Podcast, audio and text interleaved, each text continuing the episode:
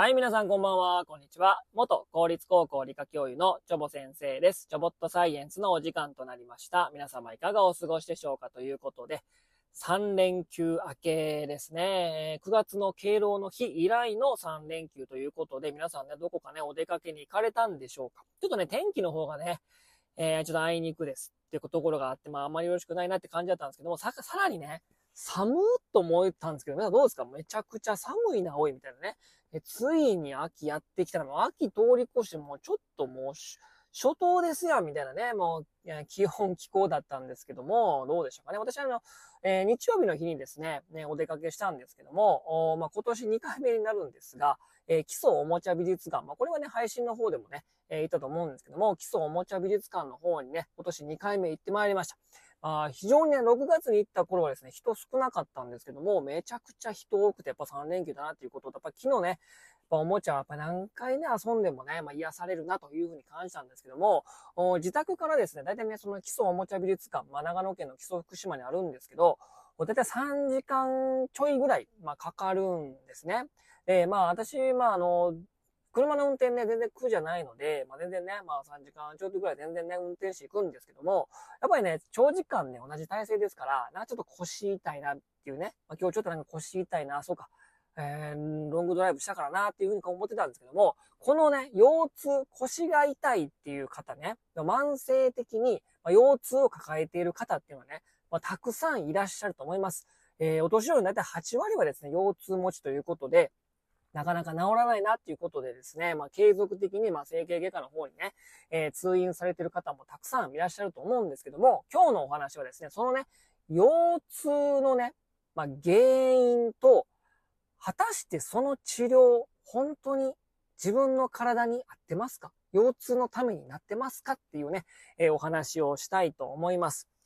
えー、まあこの慢性的な病っていうのがですね、まあたくさんいろいろあると思うんですけども、まあこのね、慢性的な治療をですね、今のね、この現代医学、非常に発展しておりますよ。この西洋医学ですかね。日本日本の場合はね、西洋医学の方が、ま、メインだと思うんですけども、おまあ、抗生物質とかですね、えー、良いワクチン。本当の意味のワクチンね。え、ちょっとなんか語、弊があるかもしれないけど、ちゃんとしたワクチンを、まあ、接種することによってですね、まあ、予防も可能になりましたし、まあ、抗生物質が、えー、ここまで発展したおかげでですね、まあ、今まで亡くなっていた感染症とかですね、まあ、そういったものは激減はしましたし、それがまあ、現代医学の発展にまあ、つながったと思うんですけども、この慢性的ななんか痛みね、まあ、特にこの今日は取り上げるテーマ、腰痛なんですけど、この慢性的な腰痛っていうのはですね、まあ、現代医学では慢性病はですね、まあ、治すことがですね、まあ、できないんですよね。なんでかっていうとですね、その原因はですね、行き過ぎた対処療法にあるんですね。うん。まあ確かにね、抗生物質の威力とかですね、まあ、ワクチンによってですね、まあ感染症なくなりましたけども、このね、抗生物質効くとか、まあそういったその薬による、えー、病気の対処療法がですね、えー、まあこう薬物療法ね、に、こう偏らせてしまったっていうね、まあ側面があるんですよ。まあ頭痛には消炎鎮痛剤、高血圧症には高圧剤、不眠症には睡眠薬、アトピー性皮膚炎にはステロイド剤、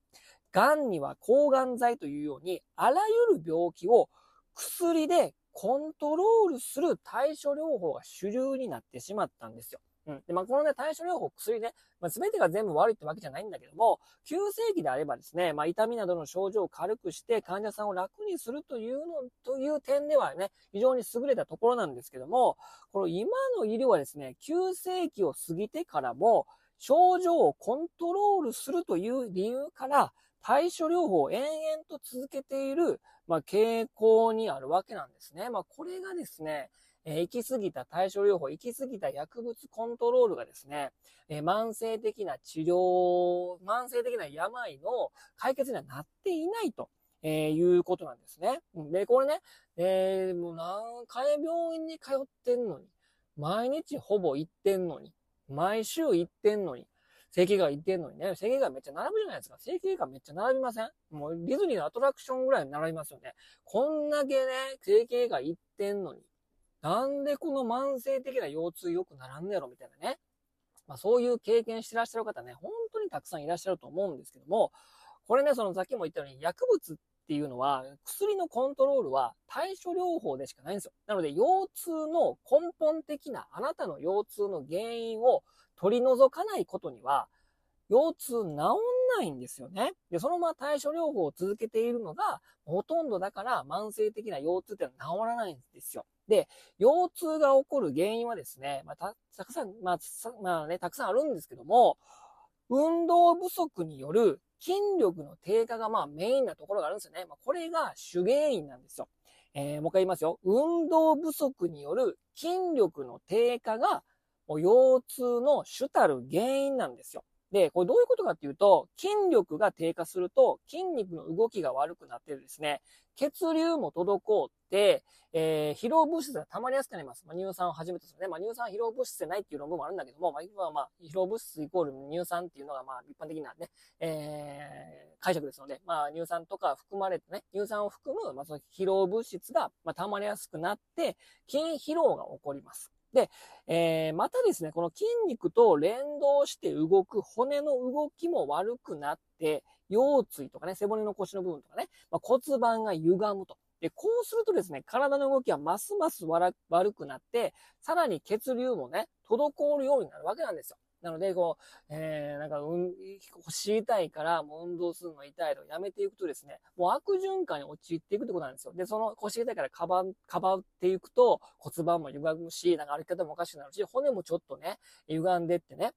それが椎間板ヘルニアとかね、ま、そういったね、えー、もう悪循環に陥ってしまうわけなんですよ。で、この体はですね、血流障害から脱却するために、血管を開いて歪んでたりとか、その血流障害で筋肉が疲労してるとですね、え、より血液をね、送ろうとするんですね。この血流障害でも、ここ滞っていうのはもっと流そうみたいなね。そうするとですね、血管がパーって拡張するわけですね。まあ、自律神経が働いてね。で、血管を開いてこう血液を流そうとするんですね。この血管を開く物質に痛みをもたらす働きがあるため、腰痛が生じるわけなんですよ。筋疲労によって血行障害になってる。よし、血管開いて血流流そうっていう時のこの血管を開く、開かせるための物質が痛みを伴うので、それが腰痛の原因となってるわけなんですよ。悪循環。筋力の低下によって、え血流が滞る、筋肉が落ちていく、歪んでいく、えかばったりとか変な歪みになっていく、そうすると血流障害が起こる、血液開く、血管開く、血液流す、その時に痛みが生じるわけです。腰痛の原因はね、もう血流障害とか筋力の低下なんですよ。これがですね、主たる、え腰痛の原因なんですね。で、痛いからね、腰痛いからね、もう病院行きましょうと。もう整形外科行くとですね、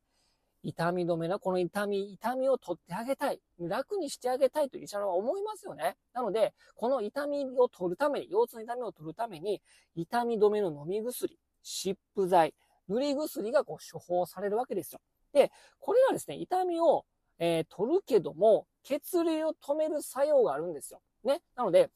血管開くときに痛みが出ますから、そのよう、血流、血流をですね、届からっていうか、あまり流さないようにすればですね、それは痛みを出る物質が少なくなりますよね。そうすると、その、血流、血流がですね、滞らせる、ゆっくりにする効果があるわけですよ。塗り塗り薬とか湿布とかね。で、そうするとですね、腰痛の根本原因である血流障害は解消されないままですよね。だって血流を抑え込んだら痛みが和らぐから、塗り薬とか湿布とかあると、あ、痛みが良くなった。ほんといっぱい医者ってすごいな、病院っていいなと思うんだけども、それは血流が滞ってるだけ、ね、血流が緩くなってるだけで、えー、痛みが収まってるだけなんですよ。で、それが切れたらどうなるか。痛み止めを使い続けることで、血流の流れはさらに悪くなりますよね。で、痛みを止めをやめると、腰痛がまたぶり返しますよね。あ、チップなくなったからや、飲み薬なくなったからや、とかじゃなく、えー、このね、血流が緩やかにさせて、痛み止めがなくなった時に、またね、今までこう、押さえつけられてたから、血管を拡張したいのにできてなかったから、うーよしその成分なくなったよし体の中は、よしよしじゃ血流復活させるぞっていうことで、さらに前よりもさらに血管を広げてですね、血流を回復させようとして血流を流しますよね、勢いよくね。そうするとですね、えー、痛み止め飲む前よりもさらに拡張されて血流をブワってやりますので、より痛みが激しくなると、まいうことなんですね。なので、えー、この慢性的な腰痛の原因、筋力の低下と血流障害。でも痛み止めとか飲んじゃうと、血流が収まる。え、その血流、血管開けるときに痛みが、痛みが出る物質が出るから、それ和らげるための薬止めよう、止めようとすると、痛みはなくなるんだけど、それがなくなった時により拡張してね、さっきまで滞ってたから、より滞ってたから、血流を流そうとするから、より痛みが増す。痛い痛い痛い。これは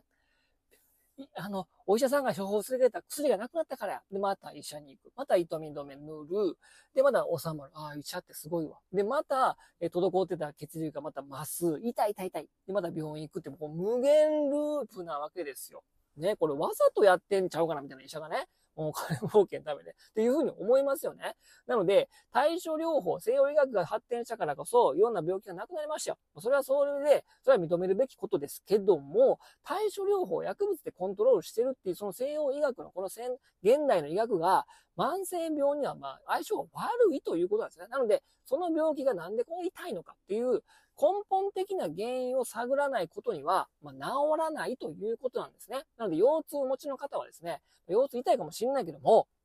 やっぱり筋力をもう一度ね、年取ったら筋力落ちますよ。だから腰痛くなるんだけど、